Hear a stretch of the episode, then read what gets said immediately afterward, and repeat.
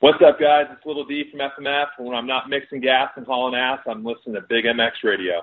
Hey guys, what's up? This is Andy Frisella here. You're listening to Big MX Radio, but when you're done with this episode, come check out the MFCEO project, the MFCEO.com. I got all your motivation. I've got everything you need to know about running your brand. Got everything you need to know about getting shit done, and we can do it together.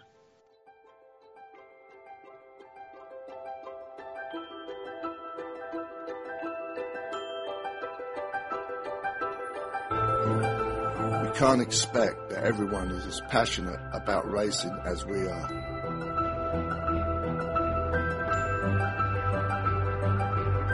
We can't expect that everyone is able to hear the silent call of the sea at 5 a.m.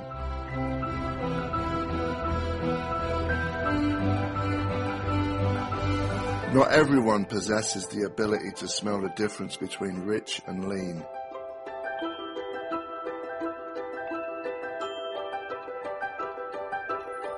Nor the ear to differentiate the bark of two cylinders from four.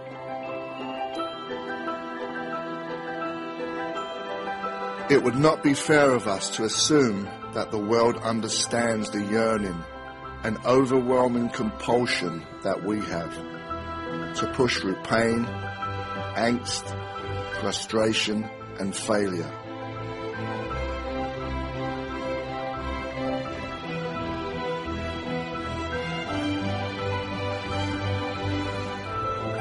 Some people might not understand the desire to test physical limits, conquer fear, or to tangle with the forces of gravity and physics. But we don't make product for them.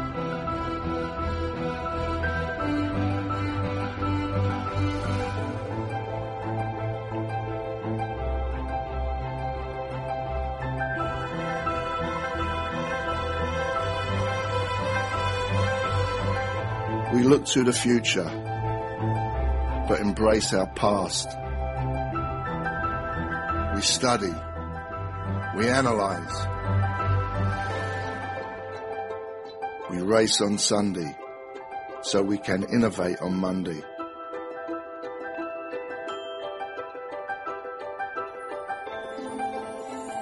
We exercise trial and error religiously.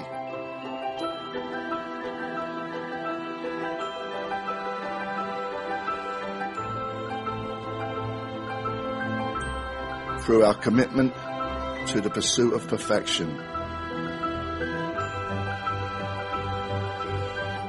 We learn.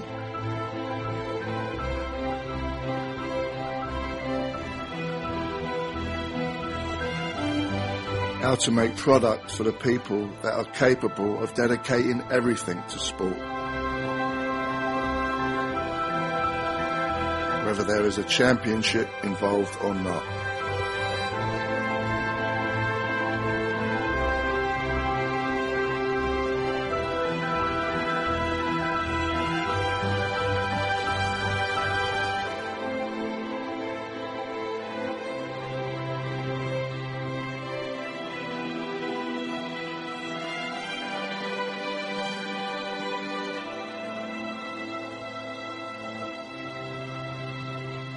Alpinestars. One goal, one vision.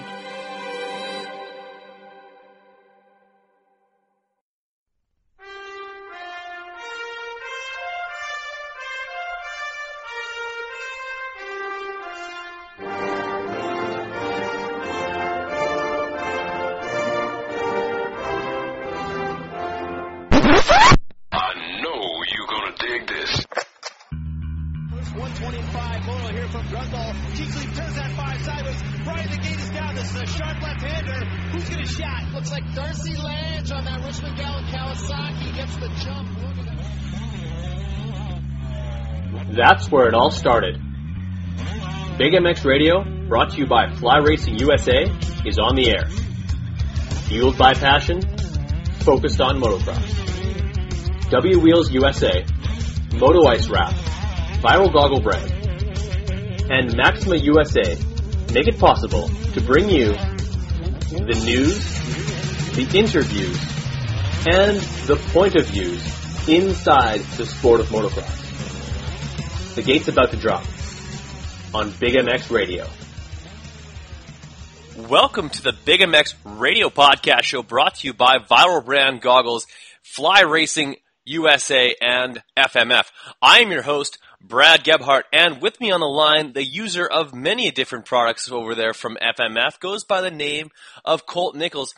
How's the number 31 machine? 31 machine's doing good, my man. Well, the machine's sitting idle right now, but uh, I'm doing quite well, so I, I can't complain.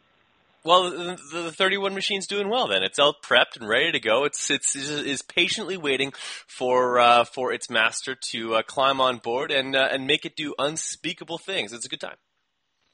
Yeah, I mean that's the idea behind it. So I'm hoping it'll be sooner than later. But uh, yeah, for now we're just sitting around waiting and uh, doing everything I can um, as far as recovery wise and trying to make sure that as soon as we get the green light, we're ready to go and we can take off and get ready for Dallas. Well, there you go. And now, like obviously, your your original uh, plan was to be at Anaheim one, uh, setting down uh, liquid fast practice laps and uh, and qualifying into the main events with ease, and then of course taking on taking on your very first main event win. But uh, that will be on hold until uh, the East Coast now. But tell us how you got to where you're at right now, as far as the get off, the injury, and now the recovery.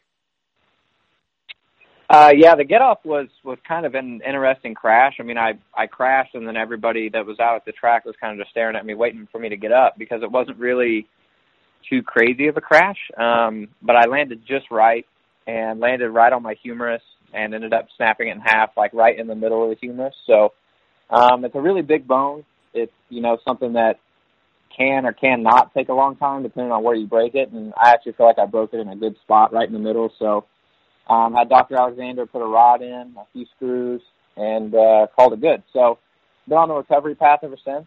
Uh, you know, started cycling a few days after surgery and um, started doing some rehab in the pool recently. So doing, I mean, damn near everything I could possibly do um, to try to come back quicker and stronger and better than I was before. So um, it was unfortunate, really, just because the spot that I was in before I got hurt, um, it, it happened like the day that I crashed, it happened probably five or six laps into riding that day.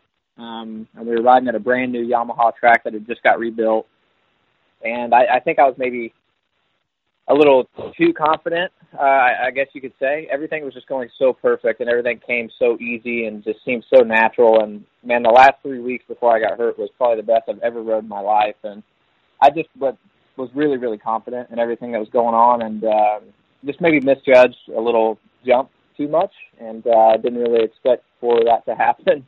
You know, the end result, but that's the way it goes, man. It's dirt bikes. We uh, we do a very dangerous sport, but we all know the risk, and that's half the reason why we love it. So, just part of the business, man. But I, I know I'm going to come back stronger, and if I can get back to anywhere where I was, I'll be very, very happy. And I think we've got a lot of races to go in. For sure, speed is not something you, that you lack uh, at, at, all, and I, I, th- I, think that's something that you can always uh, have confidence in. Uh, what was the reaction from uh, team manager Will Hahn when you went down? Obviously, didn't rush over to you because it didn't look like a big one, but once he knew that you were hurt, um, like what, what was his reaction to that? Knowing he's a guy who dealt with a lot of injury in his career. Yeah, he was actually honestly a really good person to have there, and I'm really glad he's in our corner. Um, he's done a hell of a job as far as being a team manager and getting things taken care of, facilitating all the stuff. I mean, he's honestly done a really awesome job. But um, yeah, he came over as actually as soon as I crashed, and at the time my arm kind of went numb, obviously from the impact and from it being broken. Um, but I'd popped my shoulder out once before on the other side, and okay. that's kind of the feeling I had. It's like I couldn't really control your hand, the lower. Yeah, I just couldn't really control it. It was like flailing around. I was like, "What the hell?" So, um, I was actually trying to put my shoulder in myself because I thought my shoulder was out of place. So I'm like twisting my arm all around and doing all this stuff, and I'm trying to have him do it, and he wouldn't touch it because he was like, "Man, I'm scared. I don't want to touch it." And I'm like, "All right, well, shit, take me somewhere then." So um, that's when we got in the van and loaded up and took me to the doctor and realized that it was actually a broken humerus, not a shoulder. So I'm actually glad he didn't go wrenching on that thing, but he had done that once before, so I was glad to uh, kind of have his insight a little bit. And it was unfortunate, obviously, that he had done that, but it was good at the same token because he helped me out a lot with it and kind of told me what to expect and a timetable on return on kind of what he thinks it'll be and some stuff like that. So it was actually really good, and uh, I'm glad he's in our corner. For sure. It's unfortunate that Will did have as many injuries as he did during his career, but that did uh, give him a well of knowledge of uh, not only recovery times, but uh, just kind of the nature of some of those injuries that he sustained, whether they were, uh, he did knees, he did shoulders, he did back stuff, you name it, collarbones, uh, shoulders, uh, you name it. So, um, a guy that definitely has a good background and can be sympathetic with things like that because, yeah, like you said, the guy was literally in your position on Star Racing Yamaha uh, getting having dealing with an injury and having to come back. And uh, honestly, um, unfortunately, you're you're not uh, a stranger to it either. Uh, the adversity that you faced during your career, I got to imagine, uh, although that maybe doesn't create a lot of momentum for you, definitely does uh, give you the confidence to know that you can come back, you can go fast, and uh, we proved that late uh, late last year in the nationals when you started clicking off some uh, some podiums.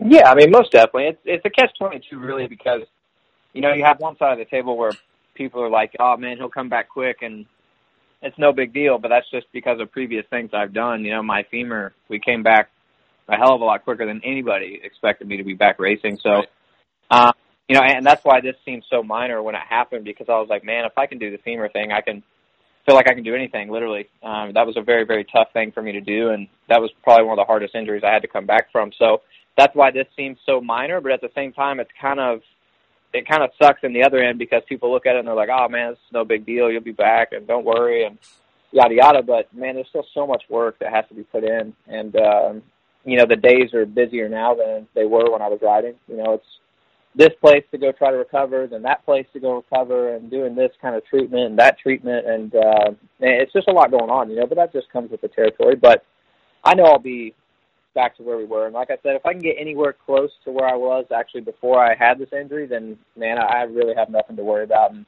man, I had a lot of confidence, and everything was going just the way I wanted it to, and we were on the right track. And got a little derailed, but like I said, I'm not really sweating this much at all, man. If I can just do what I need to do, and I'll be back in no time, and we'll be ready to go at Dallas. For sure. Now everyone's just downplaying your uh, the injury because you've you've proved yourself so much in the past. Everyone's ah, you got this, buddy.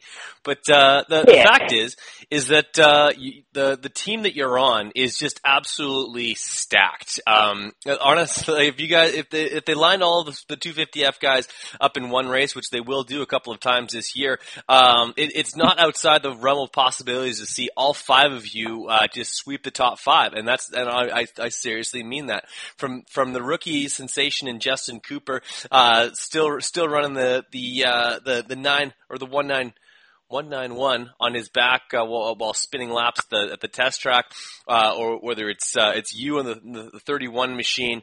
Uh, you guys got the freckle in there now. You've got Plessinger. You've got Dylan Ferrandis. It's it. There's there's a ton of t- talent on this team, and uh, you guys really know how to push each other's pace.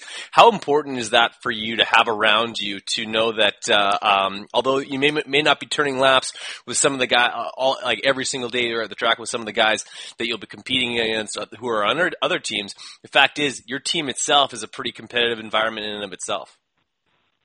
Oh, most definitely, man. I, I really feel like we got a strong team, and we've kind of done everything together. You know, really. Um, at the practice tracks before I got hurt, you know, all four of us that trained with Swanee, you know, we were riding together every day. It was me, Plessinger, uh, Justin Cooper, Mitchell Oldenburg. All of us were at the time. Ferrandis was hurt, so uh, you know he hadn't been riding. He just started riding not too long ago, and and we we were riding with each other every day, doing motos every single day, and it was awesome because I I also got to judge myself, kind of see where I was compared to everybody else, and then we were able to push each other, and um, man, that that's the most beneficial when you can do that, and we worked really good together, and you know, there's a lot of people. Obviously, you want to be the fastest every day. Some days it works out, some days it doesn't. But in order to have those people there around you to push and to, uh, you know, kind of let you reach that next level, which is kind of where I feel like I was um, before I got injured, it, it's really important, and it's hard to get that, you know, depending on where you are. But I feel like what they've done with our team is second to none, and uh, man, I'm just pumped on where I am and how everybody's doing. We have such a good team, like you've been saying, and I'm looking forward to seeing how some of our guys do on, on the West Coast. I think, like especially the rookie, is going to come out and surprise a, a lot of people, and um, Oldenburg and Plessinger, obviously they have proved themselves and they're championship contenders. But uh, I look for a lot of people to be surprised by Justin Cooper by the time West Coast gets a little break. They're gonna be like, "Wow, this kid did really well." No doubt. Well, I think I'm going to have to uh, chat with Mitchell uh, later on this week, if not next week, because I'm not sure sure if you know this, Colt, but every time that I've had uh, Mitchell on my podcast, the very following week he has his uh, his career best finish. So, like his first top five was right after he, I had him on the first time. He got his first podium the week after I had him on the second time, and then I had him on again because of that, and then we, he got second. So, I, obviously, like just for for good luck's sake, I might have to speak with him prior to that event just to give him a little extra boost heading into A1. Yeah, fair enough. I mean, whatever works. You know, I, I think he's going really well right now, and I expect him to do really good things. Uh, really, everybody on the team, man. It's been fun working with him, and I'm looking forward to going to the races and supporting these guys on the West Coast, and then uh, lining up to do battle myself. No doubt, do do bang with all all of them. In fact, uh, I don't. I've, like the first time that uh, everyone's together, I believe, is Indianapolis. Uh, like, is, is, that kind of where you've got your sights set on to really uh, be peaking for uh, to, to show the the whole rest of the team that uh, the 31 machine is the top dog under the tent? Yeah, I mean, of course. You know, I, you always want to win, but you always at least want to be first on your team and um, you know, that's the whole idea. I, I know the West Coast guys will have a good little swing and they'll have all the confidence going in from racing. And once we start, we can kind of get that and you can kind of start to find your flow a little bit. But man, I'm excited that they're combining everything. I think it'll be fun and mainly just interesting for the fans. You know, I think the fans will get treated to a hell of a race regardless. And, uh, always adds a lot of drama, you know, which is always fun. No one shies away from that. So I'm looking forward to it though. Of course I want to be, uh, want to be first on the team, but, uh, you know, we'll, we'll see how it goes. For sure. Now, so uh, like last year uh, on the on the East, you had the the same uh, same teammate in Dylan Ferrandis on the, uh, like you guys both rolled into uh, Supercross. You had the injury. He was basically getting uh, more accustomed to Supercross. Obviously, it was his first year over here. Um, but the the two of you are somewhat coming off of an injury. like he had an injury late last year. you're dealing with what you have right now. Is are you now competing with him just to see who can peak peak for the first round, or is he a few steps ahead of you right now? Um, I think he's.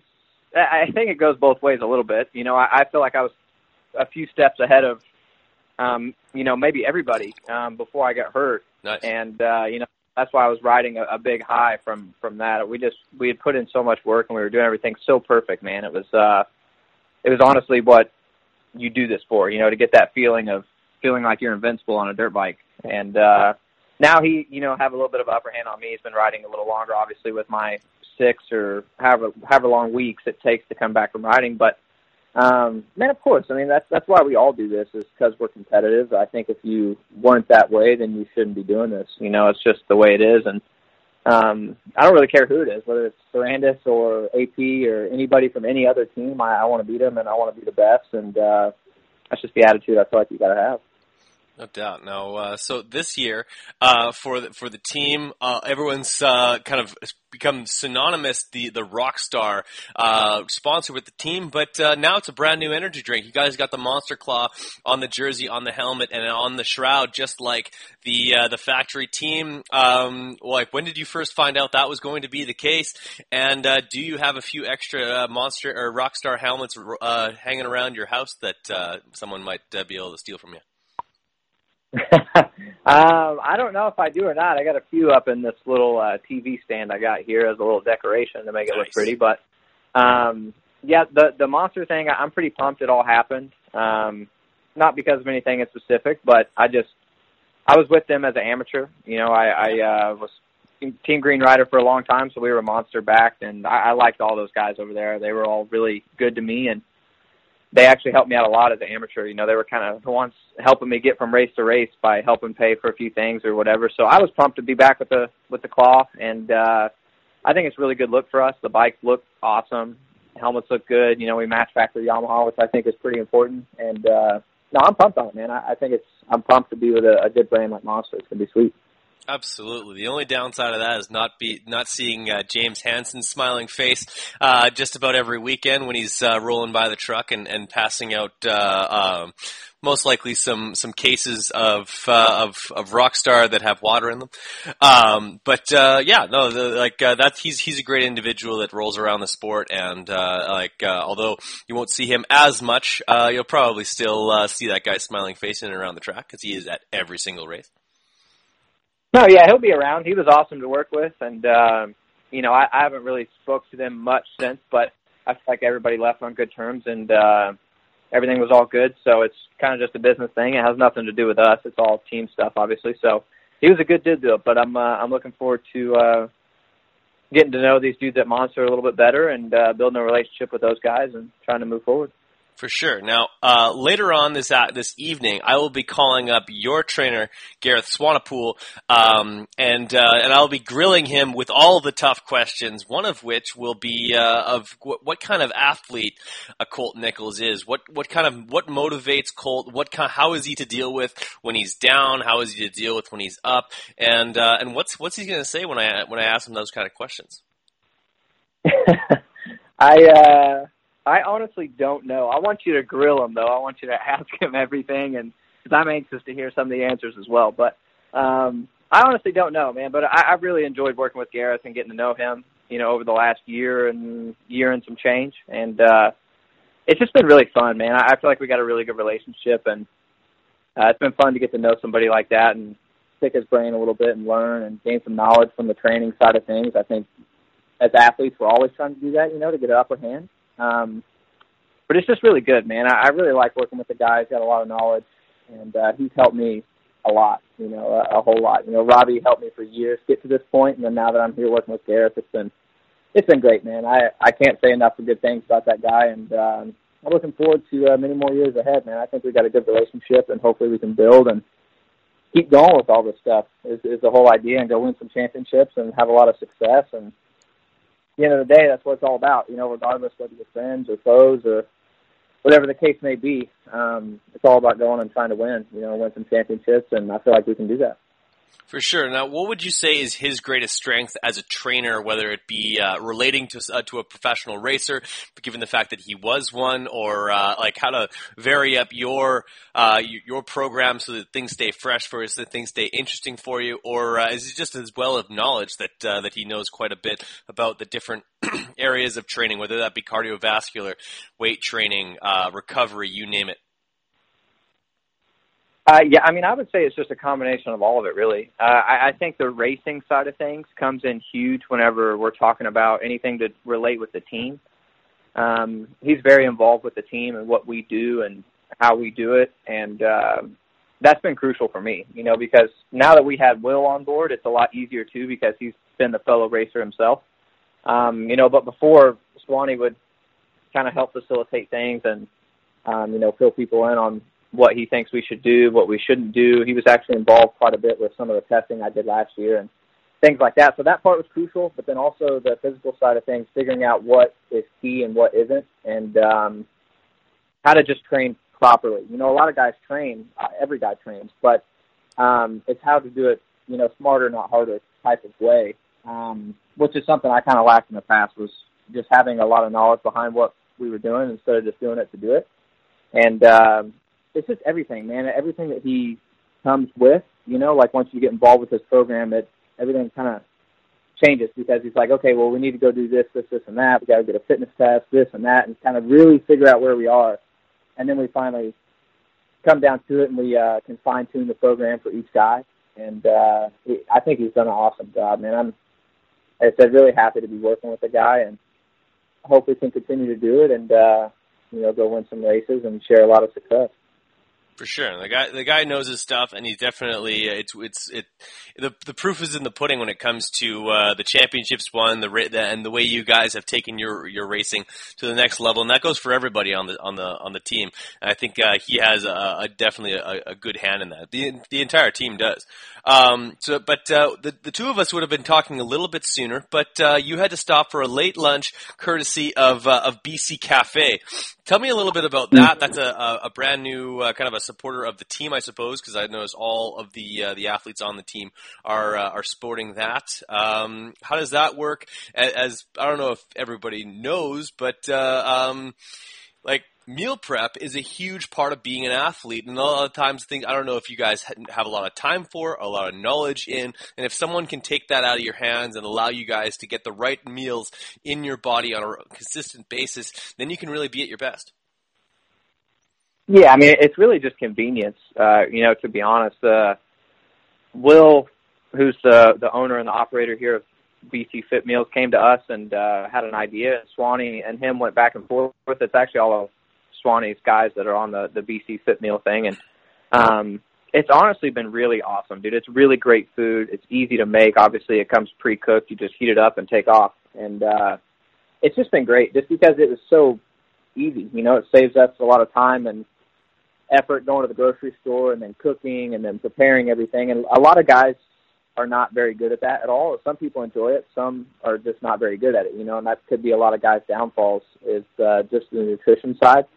Um, and just in the past few years, I've learned a lot about it, and I've came a long way from where I was a few years ago. So, um, I, I'm proud of that, you know. So before, I felt like I was kind of getting it all together, and you know, I worked with a few guys before as far as on the nutrition side, and they helped me a lot. And then I was able to kind of apply it to all of this, and this just makes it so easy. Man, th- those guys do an awesome job, and really great tasting food, and they deliver right here to the gym, which is you know a, a mile away from my house.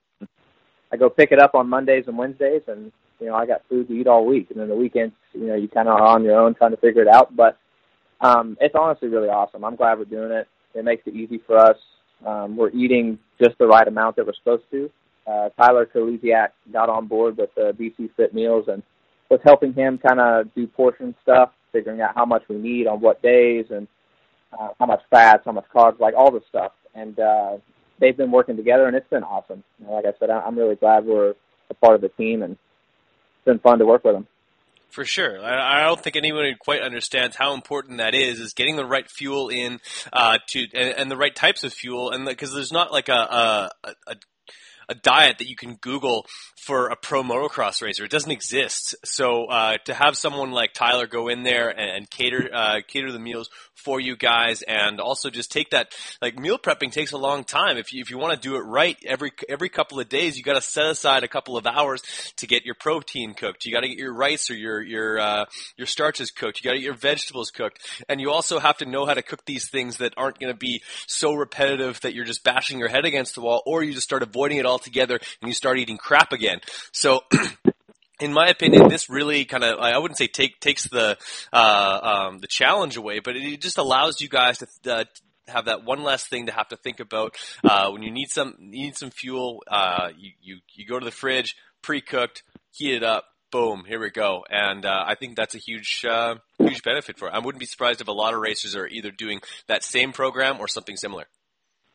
No, definitely. I, I think it's kind of changed the game as far as what we're trying to do, but also too just you know making it fine tuned to to what it is because a lot of people can eat good and um you know what I eat as opposed to what somebody else might eat could be completely two different things you know depending on your blood type how your body reacts to it um what you actually need as fuel and you know where you actually burn fat when you work out and all the kind of stuff about it so um, that's what's been cool. You know, is getting it fine tuned for everybody and making sure everybody's on the same page and, you know, we have everything that we need to allow us to go out and do our best each day. And that's really what it's all about is the consistency of doing stuff. You know, a lot of people can eat good for a few days or a week or whatever, then they're just like, ah, it's too much, I'm over it, you know. So um this just makes it so much easier. You know, you never really have that. And it constantly gets switched up too, so it's new food and um new recipes, new everything and and I, I love it. There you go, man. I, am I'm glad to hear it. Now, uh, so before I let you go, two things that we gotta touch on, uh, and I'll I'll save my favorite for last, uh, but not but not least whatsoever was uh, your mentor.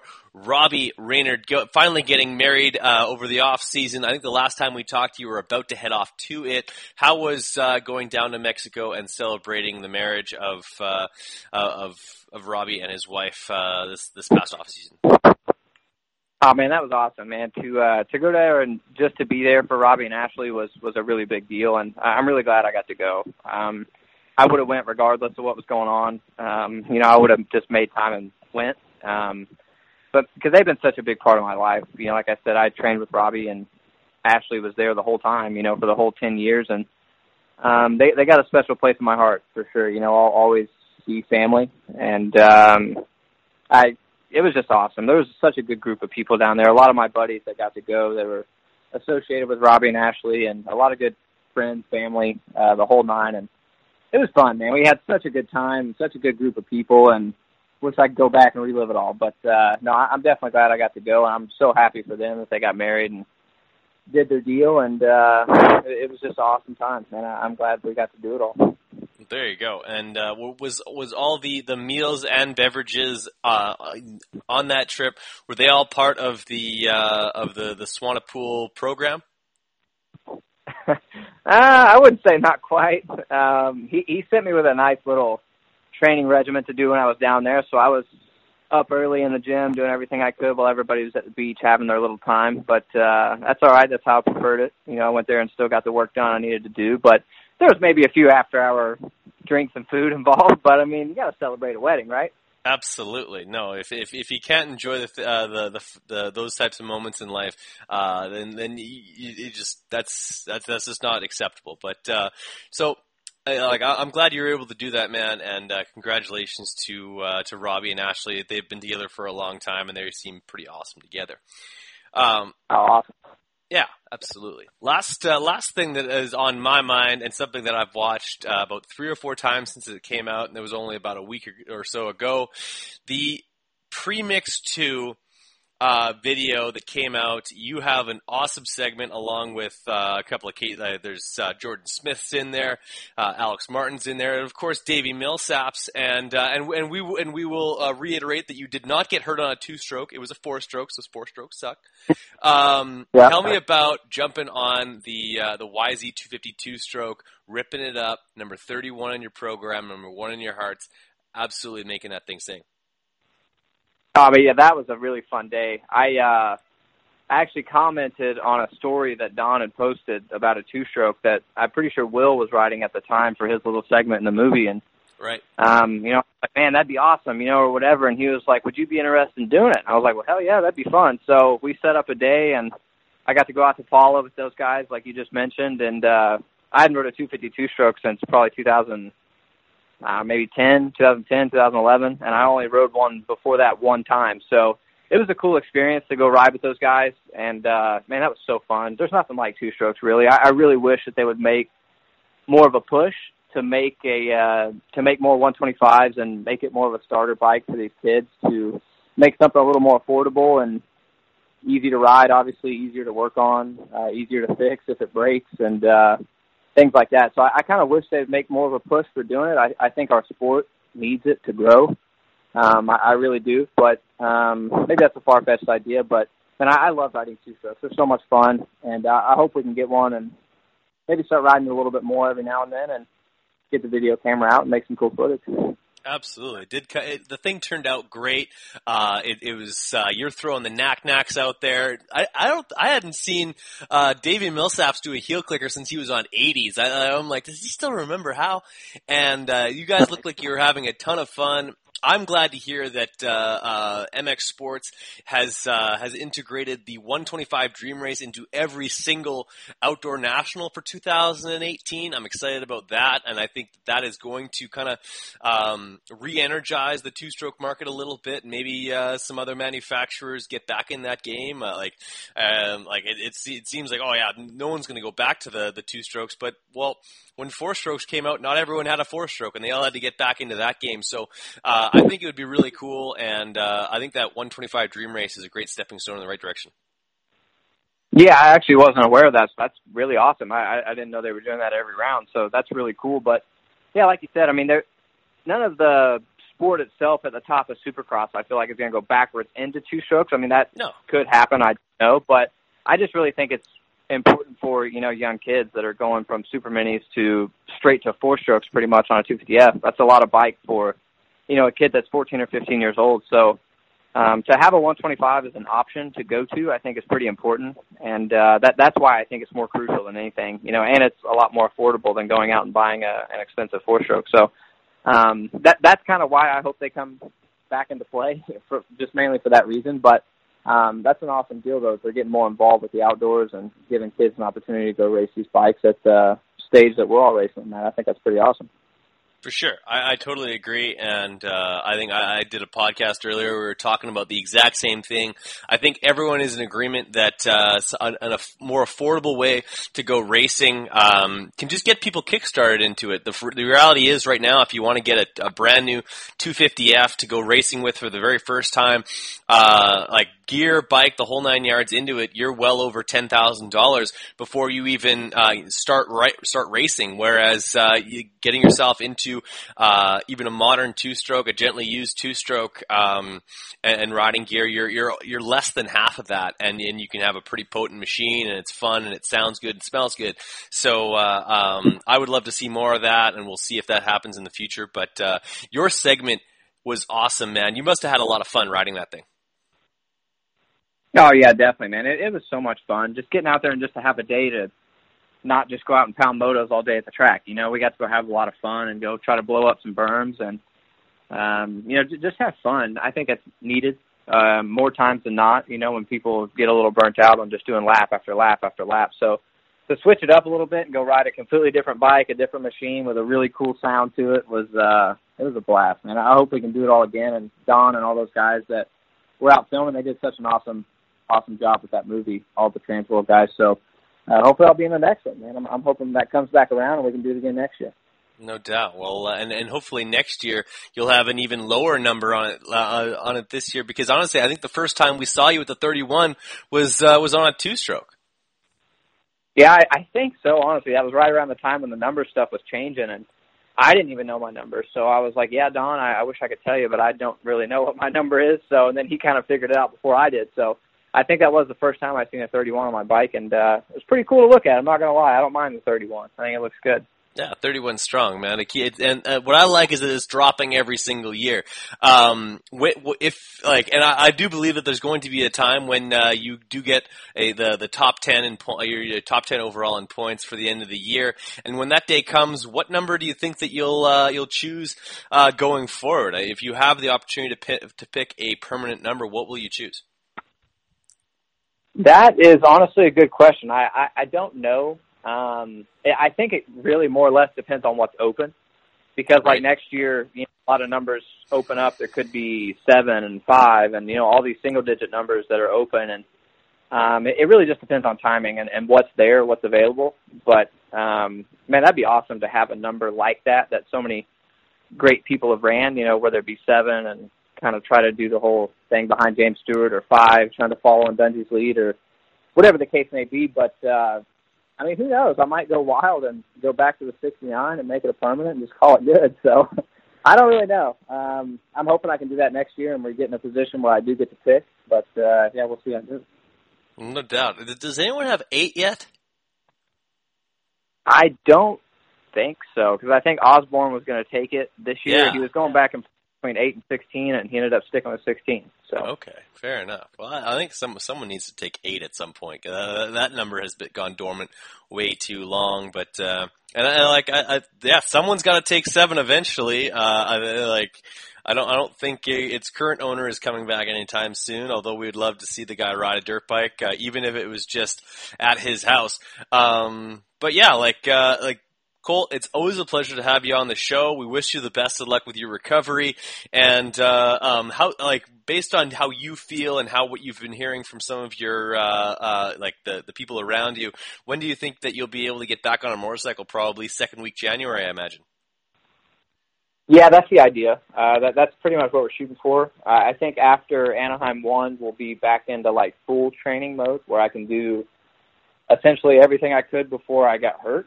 Mm-hmm. Um, and that, that's just the idea because right now it's kind of smaller stuff with the upper body. The lower body we're still doing everything we were before, you know. So I don't really feel like I should lose much fitness or anything like that. But um, yeah, that's the idea. Maybe around Houston Supercross we can try to do some riding sometime in that era right there, and uh, yeah, just come back as soon as we can and get things moving for Dallas.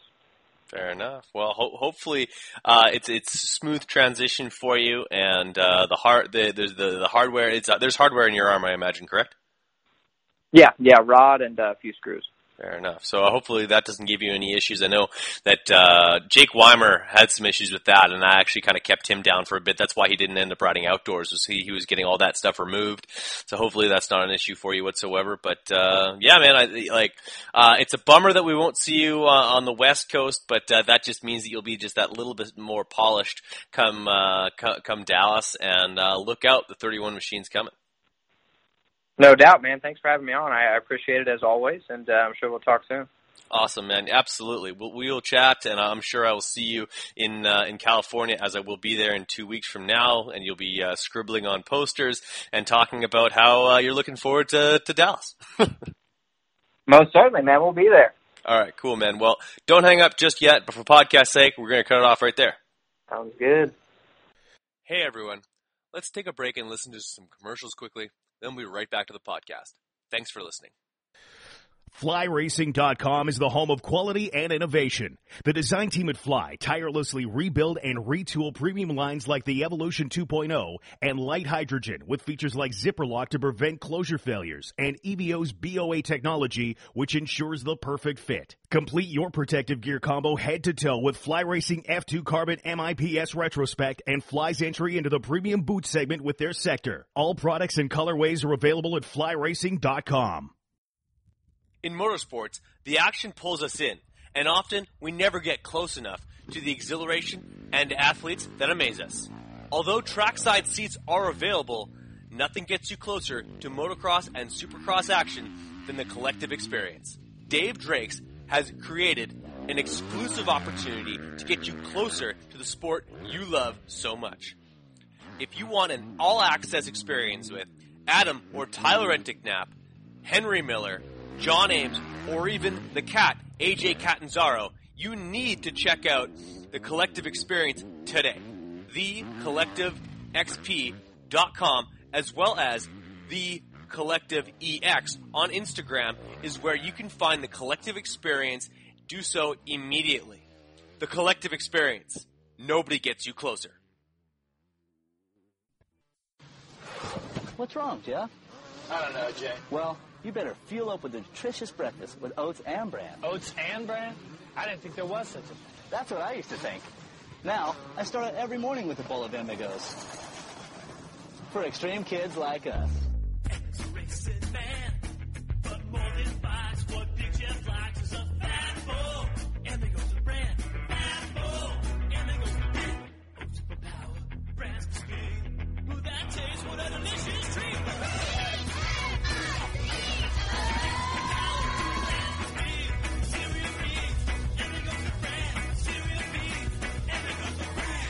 Cereal B's Amigos. That's what I call fueling for the big ride. Hey, kids, start out every morning with a fat bowl. Hey, this is Zach Cummins. All you hosers, quit listening to Nickelback and jump on over to the Big MX Radio Show. Hey, Big MX listeners, it's time for another commercial break.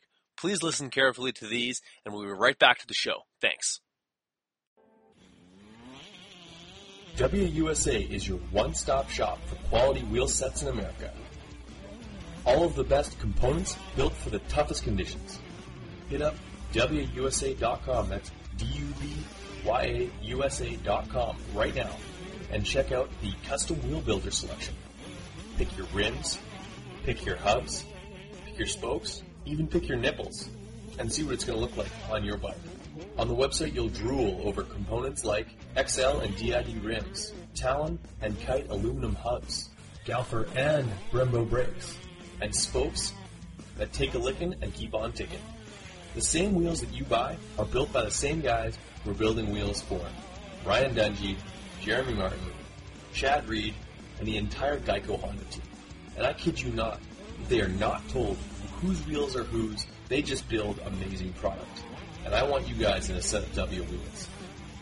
So do what I did and head to DubyaUSA.com today. DubyaUSA, all things wheels.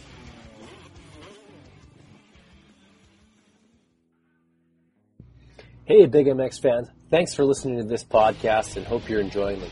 I want you guys to head on over to TractionMX.com.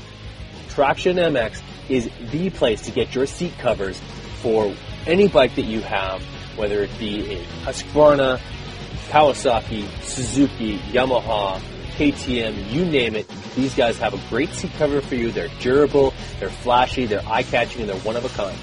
The reason why they're one of a kind is because you design your own. You pick the fabrics, you pick the ribs, you pick the, everything all the way down to the stitching uh, color that they use on the seat cover itself. Traction MX is your one-stop shop to set your bike apart from the herd 110%. These seat covers start at just $69.95 American and uh, the average turnaround is a one to two weeks. One to two weeks from now, you could have a bike that's looking completely different than it does right now. So head on over to tractionmx.com, start shopping, start designing, and make something special like for you today.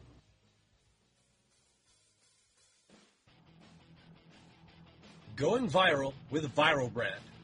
Viral Brand is setting its sights on being one of the leading brands in the extreme sports market, from supercross to snowcross and snowboarding, and everything in between.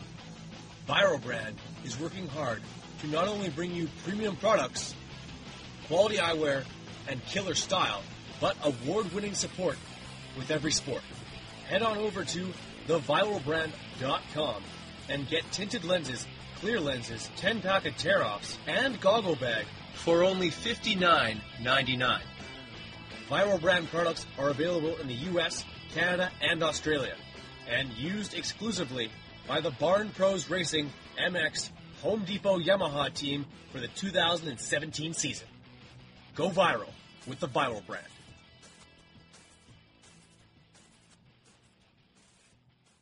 Welcome to the Big MX radio podcast show brought to you by Fly Racing, Viral Brand Goggles, and FMF. I am your host, Brad Gebhart. With us on the line goes by the name of Swanee Gareth Swanepoel. How are you, my friend? Good, thanks. How are you? Hey, I'm doing great, man. I've spent my entire day calling uh, nine. 909 and 951 area codes, so that means uh, Supercross must be right around the corner. Yep, yep. We uh, she's less than uh, three weeks away. So uh, yeah, basically, basically three Saturdays away from from racing. 18 days away from Anaheim 1. The gate will drop, and uh, you've got a number of athletes that you've been working with who will be in full swing for that that event. Uh, and we'll, we'll, wait for a press release from uh, Star Racing Yamaha uh, as to who those athletes will be. But uh, I'm really excited to talk to you, my friend, because you are the one who tunes some of these athletes. We've talked to some of the the, the, the mechanics in the past that tune these great bikes, but you tune the athletes that we watch on Saturday Um, but before we get to talking about uh, your background within athletics, what's your background with uh, with motorcycles? Obviously, you are uh, an accomplished professional of your own right. Yeah, so uh, you know, I'm originally from South Africa, and uh, you know, I started racing dirt bikes when I was four years old, and then uh, turned professional when I was 15. Uh, left left South Africa and went and raced, uh, you know, in Europe and, uh, you know, first couple of years in Europe, I raced, uh, you know, Grand Prix here and there, but, you know, primarily focused just on, uh, the German championships and Belgian championships, all that kind of stuff, European championships, and, uh, ended up winning some, I won a, you know, a 250 and 450 German title, and then turned over to full-time Grand Prix when I was 18, and, uh, yeah, raced Grand Prix until I was about, yeah, I raced Grand Prix from 2003 until 2010, and then I came over to America in 2011 and and uh, rode, you know, 2011, 2012 for Star Yamaha, and yeah, that's pretty much, uh, yeah, there you go. A, a, long career, uh, two strokes, four strokes, you name it. Uh, starting at a super young age, uh,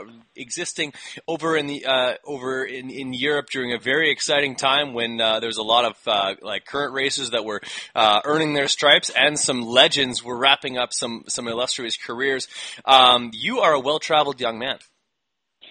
Yeah, no, it's just it's just been great actually. You know, it's been really really looking back at it, you know, it's it's been it's been a, an amazing journey. You know what the sport has brought to me has been, uh, you know, my life has been been very very good, and you know, just um, you know, as you say that, I was thinking about. You know, when I raced my first year full time Grand Prix, you know, I was racing against guys still like Coyote, Stefan Everts. Um, you know, myself and like guys like Antonio Cairoli were just young guys coming through.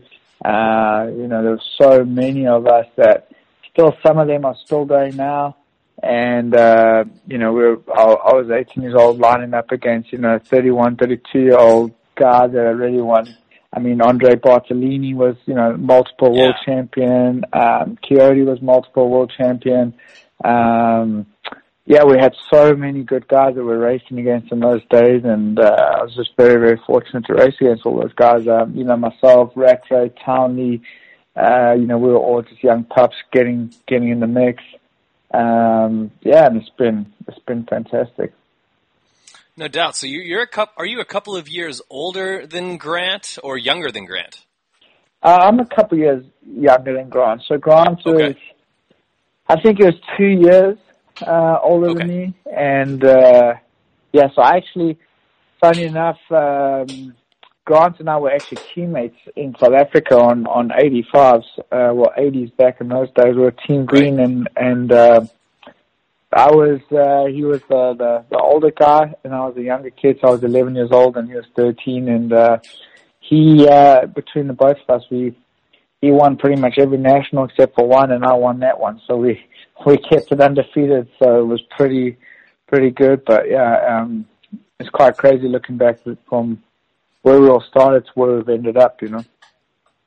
And uh, yeah, absolutely. You guys could be both found uh, on the on the podium throughout that particular year, representing for the Green guys. Uh, and now, you, uh, the both of you can sort of be found at the the W uh, training facility. I guess you'd probably be easier to be found there than Grant these days. Yeah, yeah. Grant is he's uh, he's definitely fully retired, and um, yeah, but he's still you can still catch him there on a day, and uh, you know him and uh, another South African, Johnny Louch. They are, you know, Johnny's the the main owner, and, and, and Grant's part owner of of the W, and they've just created this amazing uh, training facility that's, uh, you know, houses you know all the top motocross guys and I'm fortunate enough to to use the facility to train my guys there, and uh, it's just it's just actually it's really cool. Absolutely. Now let's dive into uh, your your your background in athletics a little bit. And of course, that that translate that, that uh, crosses over from your professional career and the training that went on with that. Um, what where did you start uh, kind of a passion for being able to retain the information needed to to train an athlete? Did you uh, like uh, obviously you were training as, on your own, but uh, like like through some trial and error, or were you, could you kind of find uh, what worked for you, and then how did you kind of start to uncover uh, different methods, different ideologies, and different strategies to uh, to create the athletes? Well, basically, so you know, when I was my my uh, one of my biggest downfalls with racing was I used to I used to um, question a lot of things. You know, so I was not one of those guys that you could just say do this, do that, and I would just do it. You know, I always wanted to know why. Why are we doing this? Uh, for what, you know, why do I have to do that? What is that going to benefit me? Uh, you know, and so, you know, I always question things which, you know, when you're racing, it's not the, the best thing to do, but it's, it's really helped me in the long run as far as a trainer. And I was very fortunate to train with, um, a lot of older guys, uh, Joel Smets, uh, and Josh Coppins and all those kind of guys were, you know, we learned a lot from those guys when we were growing up, uh, training over in Europe. And in Europe, the scientific side of training was very, very high. And then I had a trainer that I trained with for many years over there. And through all that kind of stuff, you know, I learned a lot of things. And then once I got older, I did a lot of training by myself. And I actually went to a point through through too much training, and I had a bit of problems with my knees and a bit of problems with my body with all the injuries and that kind of stuff. And that, you know, forced me to really start to look at training a little bit differently instead of just going out and pounding or out. You know, I used to be limited and, and, you know, I used to think, okay, you know, there's no point in, in just going out and training to train, you know, let's, let's make it really specific. Let me get the most out of the time and, um, not be so hard on my body. And, you know, then I started studying things, um, and started really, really just trying to focus on the main things that are going to make me better and, and, you know, get rid of the things that you're just doing to do. And, you know, I actually started riding better and better and getting my fitness got better and better and, and I was doing less. And, um, you know, so through that, I, I ended up, um, you know, learning a lot and learning, you know, through trial and error and that kind of stuff of what to do and what not to do and to try, you know, prolong my career towards the end and and still be really in good shape. And uh, through that, I I managed to figure out like, okay, you know, these are the things that really will work for motocross rider, and the rest of it, you know, to kind of avoid. For sure, and like obviously, uh, in, a, in a long career like that, you were going to learn a lot of things through, uh, like just trying different things and finding out what works for you. Um, but you've worked with a lot of different athletes with a lot of different body types and uh, a lot of different physical attributes. Um, how do you tailor? Uh, their program to those specific athletes while still keeping it a group and, and, and uh, allowing these riders to uh, to grow within a competitive atmosphere? Well, basically, what I do is from now, like I get each rider tested. I I have a guy that I do different kind of testing with, so we get each rider tested, and and we can see, you know, okay, this is what you know, this is the kind of shape this rider's in, this is the kind of shape that rider's in, and then basically the the the group kind of stuff I do is more like gym stuff, um, which even that I tailor but gym stuff your group and then any kind of low intensity endurance kind of base kind of stuff, you know, I can do in a group atmosphere. When it gets a little bit more intense and stuff like that, I will either group guys slightly differently. So what I'll do is like I'll be, it's a lot more work for myself, but I'll, I'll even do sometimes two separate bike rides a day with, you know, one, one group that we're going to do this kind of thing and another group we're going to do that kind of thing or if a rider's, you know, on a completely different plan, then I'll, you know, have a, a separate, I'll do something completely separate. So it makes it tough on me because obviously it would be a lot easier to just group everybody together and have them all do the same thing. But as you know, not everybody's the same. So it's, um, yeah, and then basically what I do is I use different training programs and that kind of thing, which allow me to tailor and to see what effect each training's having on each person. So, you know, a, a two-hour bike ride might have a different effect to one athlete to another athlete, and these programs allow you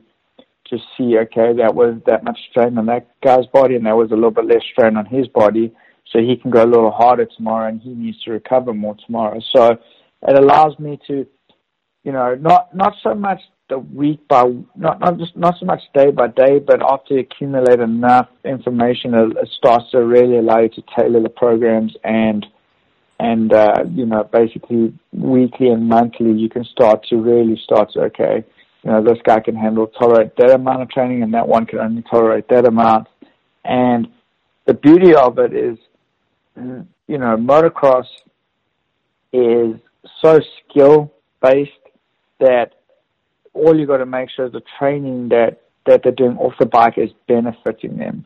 And it doesn't matter, you know, it doesn't cross over. It doesn't mean that kid cycled up the mountain at that pace and that one was five minutes slower.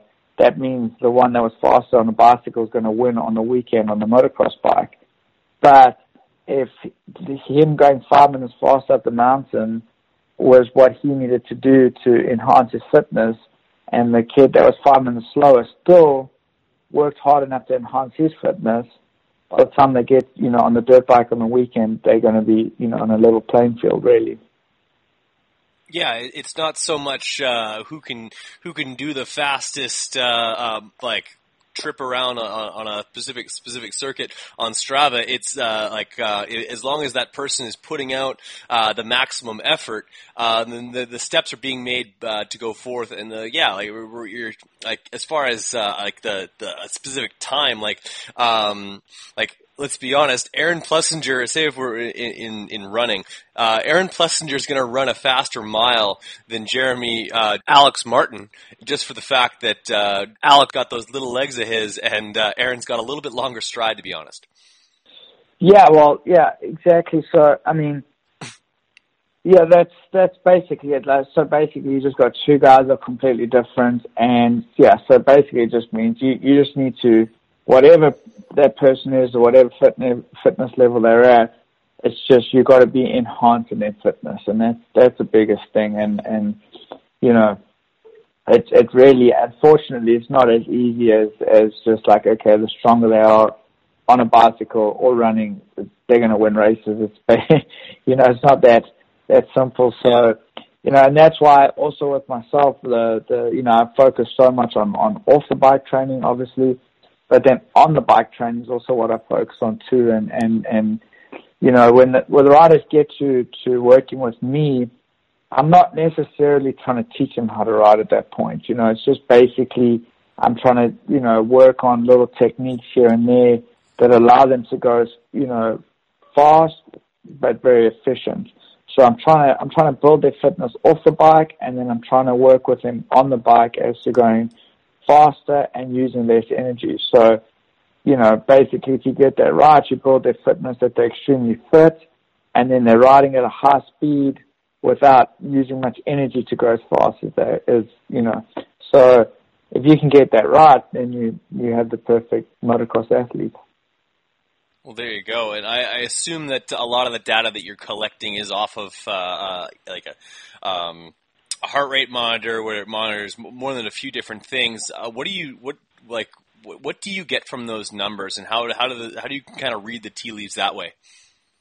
Yeah, so we we're lucky enough. We we we use polar heart rate monitors, and basically what we do is so you know, you you you get the boys' numbers at first. So you go, they get, they you test them, and then you can see, okay, what their threshold is at.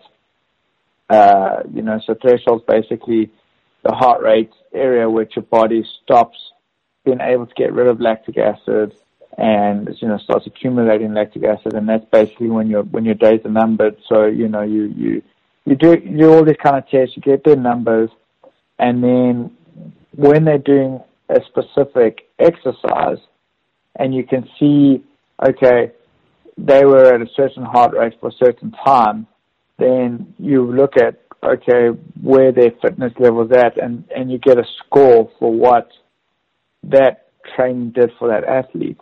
And, you know, so that way you can start to see, okay, uh, Aaron Plessinger, he did uh, a, a 20 lap moto and you know Cooper Webb did a 20 lap moto, and Cooper Webb's heart rate was you know 10 beats higher than Aaron Plessinger's heart rate was.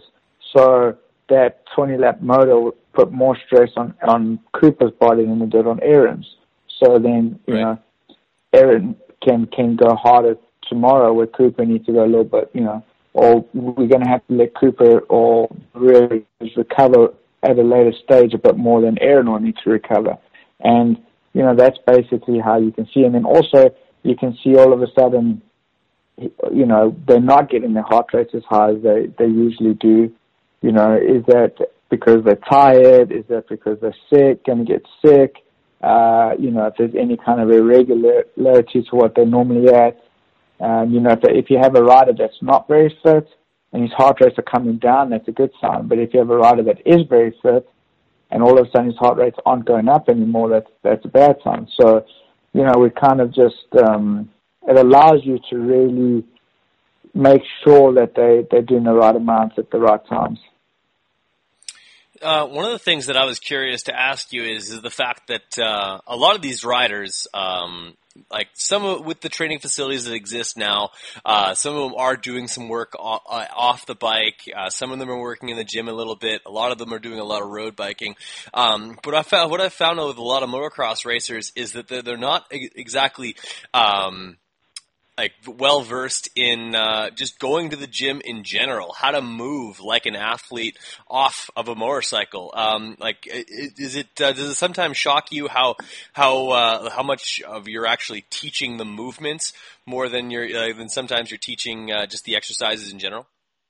Yeah, no, it is, it, it's incredible. Like that's that's definitely what I think lacks in the in America is, you know, like, you know, anywhere else in Europe and stuff like that, or, you know, even in South Africa, you know, we grow up training and training in the gym and learning things from a very young age, how to do correctly. And, you know, I'll get a, a, a rider that's 17 years old that can be so fast on a bike and, you know, is winning, winning Loretta Lynn's championships and a whole lot. And has no idea how to do a deadlift or has no idea how to do a bench over row or has no idea what side raises on, shoulder side raises, and you're just like, well, where, where have you been? You know, like Yeah. how how how have you got to this level and you can't even do these things? And uh, so I think that's a little bit what lacks in the sport in general in in in America is you know that but they make up for it as far as you know the training facility as far as on the dirt bike and stuff and the skills that they learn from a young age on the dirt bike. It's you know I suppose they make up for it and that's what they focus on. And as long as you get them early enough, as long as they come to me at an early enough stage, you know that's within you know a few a few weeks I learned how to do everything in the gym. You know. For sure. No, I- it always blows my mind when I see video of guys in the gym or uh, like like there's been a ton of videos that get released of, of, of showing the training that guys do and just like the the awkward body movements that you see motocross makers make or just they just like they move through space really awkwardly. I I, I can't quite explain it, but then the, you put them on a motorcycle and everything clicks for them. I guess it's just the familiarity, but uh, like it's like a lot of stick and ball sports in in uh, in North America, it, like the the gym is almost what you you hit first before you even pick up a ball or or or a hockey stick or something like that. Like you you see a lot of uh, professional athletes at the hockey level that uh, they probably sti they probably do a squat as as good as they stick handle. That, that always blows me away. But with motocross, it's it's they, it's a very learned thing. They're like the training part is something that uh, almost seems to come afterwards, which is a little backwards to me. Um, and I Yeah, think that's yeah. one of the things that. Oh, go ahead. Yeah, I think I think that I think that's definitely the new generation of motocross riders. You know, because you know the older generation they would have all gone to school and all played school sports and you know had all you know like you say you know they played some you know soccer at school and then and they've been training you know been taught how to do things in the gym through soccer or football or whatever sport they played at school and you know where now kids have been homeschooled from from 10 years old you know so they don't even play any other sports and they just basically are brought up to ride a dirt bike. So you know you're 100% right. It's it's, it's definitely changed and i think you know the generation is, like i say when when i you know i was doing all kind of training and gym training and stuff like that when i was 13 years old and i played soccer and all these kind of sports at school and all that kind of stuff, and you learn all these things and running drills and all that kind of stuff. And like you said, then you have a motocross rider who can go so fast on a dirt bike, and you throw him in the gym, and he's like just looks awkward as anything. And I think it's because they haven't done anything but ridden dirt bikes, you know. Yeah, totally. Uh, I- I'd be interested to know the percentage of uh, of guys within a main event that could throw a football with a spiral on it. But uh, that, I guess, uh, well, the, uh, thanks thanks to you, more guys than ever uh, are able to, to do like just your your basic body movements within- the gym, and I think that's kind of come uh, to fruition and, and shown itself in spades in seeing like guys that have been able to work with you for a longer period of time. Like some of the guys you've only been able to work with for one year or a shorter period of time is less evident. But guys like Aaron Plessinger, guys like Cooper Webb, guys like uh, Jeremy Martin, who bought into your program, used it used it as as well as they possibly could, and you really see the benefits of being in that program for a long period of time. And I think that's what we're going to see from Aaron Plessinger this year. That long of a, of a duration working with you, really allowing him to uh, be comfortable with you, you comfortable with him, and uh, athletically, I think he's probably in the best place he's ever been. Yeah, no, exactly. So guys like, uh, you know, Cooper and, and, and Aaron have been with me the longest and, and then, uh, you know, it's like, you, you know, you can see even, I started working with Colt Nichols last year and it, it just takes a while, you know, like how he was in the off season last year to how he is in the off season this year is like night and day difference. And, you know, Aaron and those kind of guys like Plessinger and that, you know, he's just, you know, we've been we've been doing this for a while now, and and this will be you know our fourth year together, and and I think you know it's just it's it's it's it's nice because you do you know I I know him so well, I know his body well, you know he knows me well, you know Cooper's the same, and and we just it's just really gelled very well, and uh it's hard to do like you say when you have a guy for a year and then you don't have him afterwards. It's it's hard because really the, the the fitness and the you know everything takes a while to build. So you know, you only start to see the benefit of an off-season training by the time you get to the next off season, you can see how much better they were, you know, and then the following off season, how much better they were, and like, it's it's it's it's incredible how long it takes, you know. For sure, like I, I kind of, uh, I, I, I honestly I have to chuckle a little bit when I see, uh, like just so many posts about uh, like who's getting in shape, who's who's like grinding through the off season to make a huge difference. When in reality, uh, the the benefit of a lot of these uh, the off season training, like with all the races that these guys end up doing in the off season, um, the benefits that they're able to cultivate in a short period of time like honestly are, are have to, like they, they would have to be accumulative over a number of years because um, the the off season in motocross is the equivalent of a 60 day challenge, basically. Like, uh, That's what I mean, get off exactly. the motorcycle. Yeah, Yeah. You, you just hammer down, uh, get your food in 100%, like, uh, s- stop eating, uh, uh, airport food, stop flying every 10 minutes, uh, and actually just focus on training. And then, yeah, you're gonna, like, you, you'll look a little bit more toned up, but, um, the, the reality of it is it's a very short period of time and it's not, it's not, you can't make that much of a big a difference in that short of time. Yeah, exactly. So, you know, I was just looking today. You know, Cooper Webb had a had a fitness test on Monday, and you know, it's just uh, I have a breakdown of all his tests, and you know, we've had so many different tests now, and it's just you know, it's taken us so long to get him to where he's at, and it's just like you can still see like with him being tested so often and stuff like that, you can see like when he was, you know, tired, when he had some kind of injury, when he's been feeling really good, uh, you know, how this training reacted, his body reacted to this kind of training, that kind of training. And we only have all of that and it allows me to train him better and better because I've been with him for a long time and I can, see, I have so much data from him, but you know, it's, it, yeah, it's been, you know, over four years that we can now Yeah. look back at different tests and be like, okay, you know, he was at this specific weight, he was this age, we had done that amount of training, now we've done this amount of training, he's this weight, he's this old, um, you know, it's just, it just, it takes so, you need so much data, and the more data you get, the better you can train that person, but you have to be with them for a long time to collect the data you need to train them correctly, so, it's it's a catch twenty two really, but it it it it takes a long time and and uh, that's why you know it's um, you know these these guys that you know motocross also has a, a bit of a uh, a stigma or not really a stigma but a bit of a like a false um, you know thinking where they're like, you know, they don't want these kids to be in the gym at 13 years old or be riding a road bike at 13 years old or be, you know, doing the, the kind of work they do when they're 18, when they're young.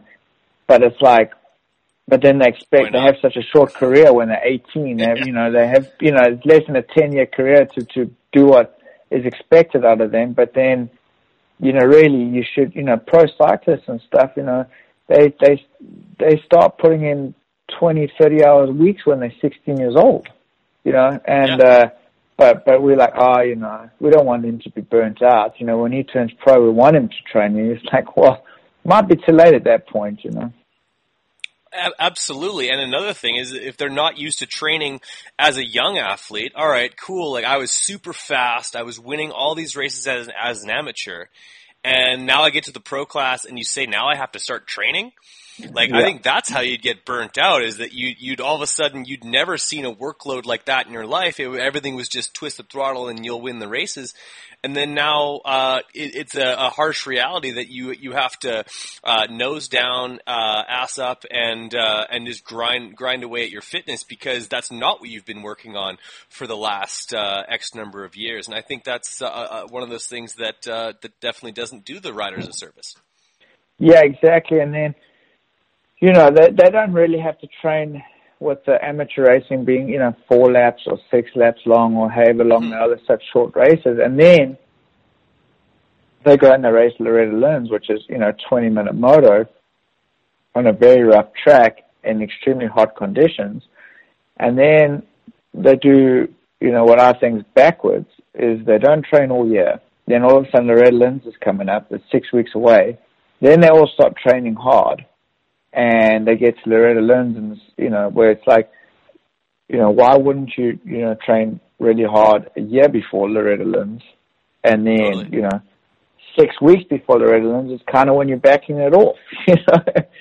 Exactly. You know? That's when you you've peaked. You're in awesome yep. condition. You've stripped down the body fat. Your VO2 max is through the roof. You've got lungs like a lion, and you just roll in there ready to go. Whereas, yeah, these guys they they they they finish their six week challenge, getting super ripped and awesome uh, for for Loretta's, and then they go out into the Tennessee heat and expire. Exactly. Exactly. So it is.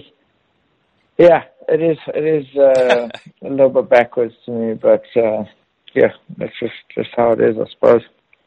For sure, and you you, uh, you, do an awesome job once they do get to you. And and one of the part of the things that I wanted to chat about uh, before I let you go is uh, is nutrition, because uh, you you can't out train a bad diet, and uh, and, and and that goes goes for whether you want to uh, lose a few pounds as a as you're just a regular person, a weekend warrior, or if you're a professional athlete like the ones that you work with. And and I think that's why you have all, all of your athletes um, talking to uh, BC Cafe, a, a meal prep uh, company uh, that is allowing your athletes to get the proper nutrition, what they need to to, to get the, the the the vitamins and nu- nutrients needed to be a professional athlete. Because I don't know if you know this, Gareth, but you can't go on the on uh, Google and uh, find out what a professional motocross racer should be eating. It needs to be tailored. Yeah. So basically, that's that's something where you know, this year I've changed the way I've looked at it because every year, you know, I'm, I, I sit down with the boys, I get in their diets, I, uh, you know, I literally beg and plead and threaten and do whatever I need to to try to get them to stick to the diet. But I'm not with them 24-7. You know, I wish I could be with them and just slap them on the ear if they want to not eat properly. But I'm not with them. So it's kind of hard. So basically, I was very lucky enough to, to team up with BC Fit Cafe and a good friend of mine, Tyler Kalesiak, who's actually, you know, a nutritionist. And through that, what I did is, um, I, I, I got obviously BC Fit who supplies the boys their meals. So there's no excuse of, oh, well, you know, I couldn't eat because I I didn't have time to get this, or I didn't wasn't able to do that, or whatever. So or I'm not good know, at cooking. Yes, I don't want to cook, or you know, whatever the story is. I mean, you, you won't believe the stories you hear why they couldn't get something good to eat, but you know, you hear these stories. So BC Fit, you know, they they prep the meals, they um, take the meals to the W training. Boys pick it up. They have you know all their meals ca- you know, catered for, and then I, you know, I went to next step and, and got Tyler Kalesiak involved, which basically, again, what I do is with my fitness test, I can see when a rider is at a specific heart rate, you know, what, how much protein, how much carbs, uh, you know, how much fat he is utilizing. And then with Tyler, I show them, show him the test, so he's got all the numbers then I show him previous training logs from them so he can see, okay, when they are riding the dirt bike, what kind of zone they're in, then look at the test, okay, so if that rider burnt that amount of, you know, whatever it was, um, and, you know, that amount of carbs, that amount of protein, that amount of fat, and then we tailor it even more, so then I'll break down, okay, this is the boys' next three weeks of training, and then he with BC Fit will supply. So like, you know, for example, one day they'll be, it'll be high intense day and they need more carbs and the next day is a recovery day, they need less carbs. So he then tailors the meals that they're getting the right amount of carbs and proteins and fats according to the training they're going to be doing. For sure, you're you're uh, you're giving them race fuel, man, and you're controlling what that fuel uh, is. And I, I think uh, if you're gonna if you're gonna race like an athlete, you got to fuel like an athlete. The, and like like the race fuel is expensive, uh, but eating well is is uh, is is expensive. But it, it honestly gives you just as much uh, benefit as putting race fuel in the motorcycle, and that's what allows these guys to get that maximum amount out of their workouts. Because if you're not getting the right amount of fats in, if you're not getting the right amount of proteins in, your body will will just it, it'll it'll stand still. Like if, if you're if say if you're you're say you want to lose weight and you're just not eating, um, and you're training like crazy, your body will basically uh, react to that is like, all right, well, you're not giving me any nutrients, so I'm just going to hold on to everything that I got because, including this fat here. In fact, I'm going to keep Yeah. that because it's the easiest thing to keep, um, and I'm not going to lose fat for you. I'm actually going to burn your muscles off, and and that's another reason why guys uh, have a hard time um, with, with the training regimen because they actually, although they might have lost some weight, uh, they're also le- they're uh, they're weaker than they ever were. Yeah, exactly. And like I try to explain to the boys too, same thing as, as how you said it, you know, it's like, you know, the, the, the more finely tuned the training is and the more training you do, the better your, your food needs to be. And it's the same as like a dirt bike, you know, if you just running a stock standard dirt bike, you can put pump, pump gas in it, you know, but the more you tune the bike, the more important the fuel is. And, and it's the same as training, you know, if you, you're just a weekend guy and you and you want to ride every now and then and you're not really phased, it's not eating a little bit healthier is not going to make your performance better. But you know, as soon as you start training and you start putting in the work, that's when you start to have to fuel your body with better and better stuff. And and then it you know it ends up your performance is that much gr- greater once you're training correctly and eating correctly. Uh, Absolutely, man. Well, uh, we, we've basically hit all uh, all sides of the fitness uh, um, side of things, other than rest. Where do you stand on uh, like the the rest side of things? Where what do these guys need to be doing to maximize uh, their their rest and recovery every single week? Because uh, getting on airplanes the way pro motocross racers do is absolutely absurd based on how what kind of output they put on, and uh, the fact that flying through the the air in a big uh, in in a, in a bl- big aluminum uh, steel tube isn't exactly uh, um, doesn't doesn't do the body well. Yeah, so so again, basically, um, you know, just again, just supplements are a huge part of, of helping recovery. You know, we, we use Rhino Power supplements, so you know, making sure you're taking your amino acids, you know, uh, all that kind of stuff really helps with recovery. Um, doing a lot of recovery training where you know it seems tedious, but actually, you know, doing spins after riding, making sure you're stretching out after riding, uh, making sure uh, you know you're doing anything to to help your body recover better, some yoga, that kind of stuff.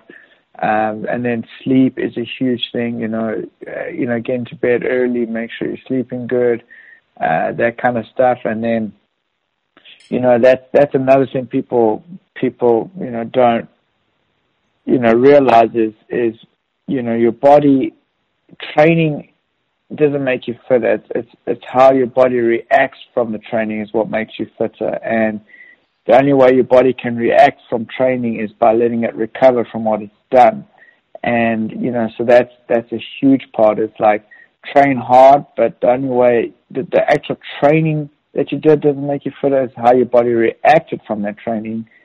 Uh, and the only way your body can react from the training is if it recovers from it. So, you know, it's a huge part of it. And, you know, that's why uh, I also do a lot of uh, periodization training, which is, you know, blocks of training which you kind of do certain things for a certain amount of time and then you back it off so the body can recover from that. And, you know, if you've done a, a, periodized training schedule, then you allow the guys to go into the racing season um, tapered instead of, you know, and, and recovered from actual training. And if, if they're not recovered from the off-season training like they should be, then that's when they're going to struggle with, you know, the travel and all the, the stuff that, you know, grinds on them for the, throughout the year.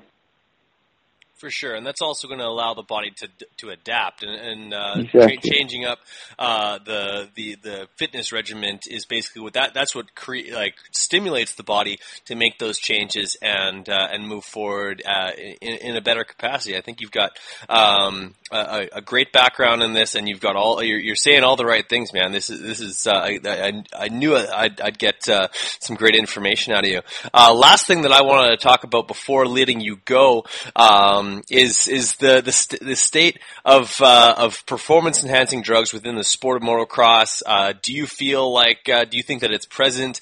Do you think that maybe it was present at one time and, and no longer is? basically, what's your overview on that particular topic?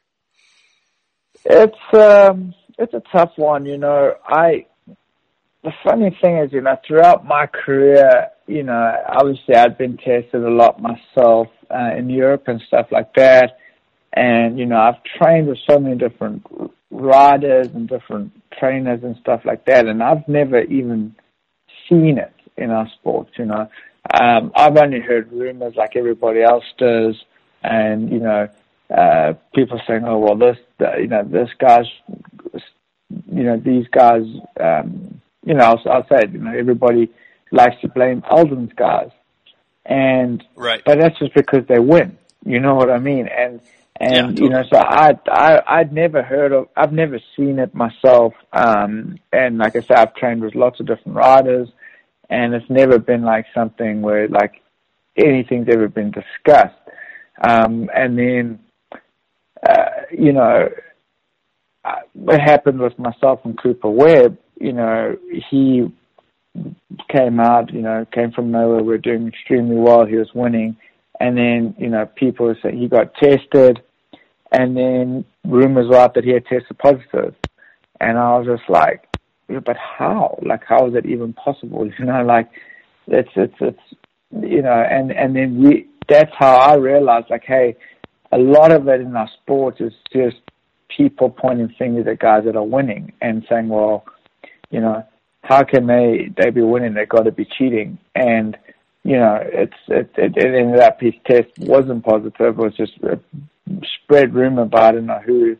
And you know, so we, you know, from that was my only experience that we ever had, you know, any kind of uh, thing like that. And and you know, so you know, nowadays, you know, we've had a couple people test positive um, for amphetamines, which is obviously, you know, coming through um, Adderall, and it's it's a bit of a strange, um, um, you know, it's a strange thing where I, I just don't know what what the whole thing is, but you know why people would be taking it if they're genuinely taking it because they need it, or if they're taking it for any other reasons.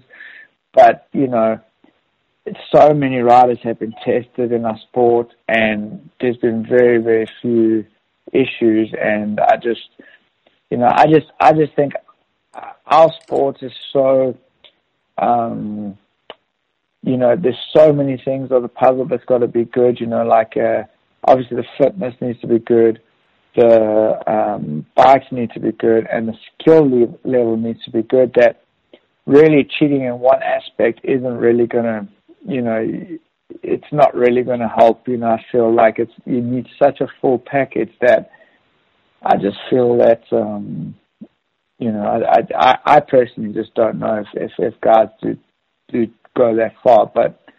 You know, like like I say, anything I've ever heard or seen or anything's just totally been uh, I've never seen anything, and it's, it's totally just been rumor based from what I've, I've, ever heard. You know. Oh, totally. I, I think a, a, lot of it has to do with uh, it's not unlike you see that guy at the gym who's got huge pecs, massive shoulders, and quads the size of your uh, uh, the size of your chest, and you look at him and you're like, ah, steroids must be. It's not that he works hard or uh, takes the right supplements at the right time or goes to bed a heck of a lot earlier than I do. It's it's because he's on steroids, and uh, I, I, think that that the the, the motocross industry is guilty of that. Um, and, and, honestly, uh, Gareth, I think you'd probably know uh, just as well as I do. Uh, do you think that ta- taking steroids would help you uh, grab the front brake later? No, exactly. That's that's what I've always said. You know, like that's what I mean. I think you know, cheating at that, taking something that's going to make you extremely, you know, better, you know, make you way fitter, and then, you know, your bike setup is off, you're still not going to win.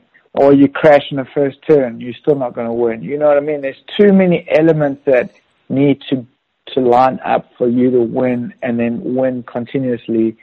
Um, that I feel, you know, it's it's, it's yeah. I just I, I I just think it's more of a it's it's it's it's more of a it's just a rumor based kind of thing because I just I I've never, like I said I've never come across it myself I've, and I've been involved with a lot of different riders all around the world. Um, I've raced myself all around the world and I've never even seen anything. So I just think it's it's it's not as you know fitness is a huge part of it, but it's still so skill based that uh, you know cheating at one side isn't it's not you know just because you cheated there doesn't mean you're going to win and uh, you know so I, I don't I don't think it's a, it's as big into our sport as people think it is.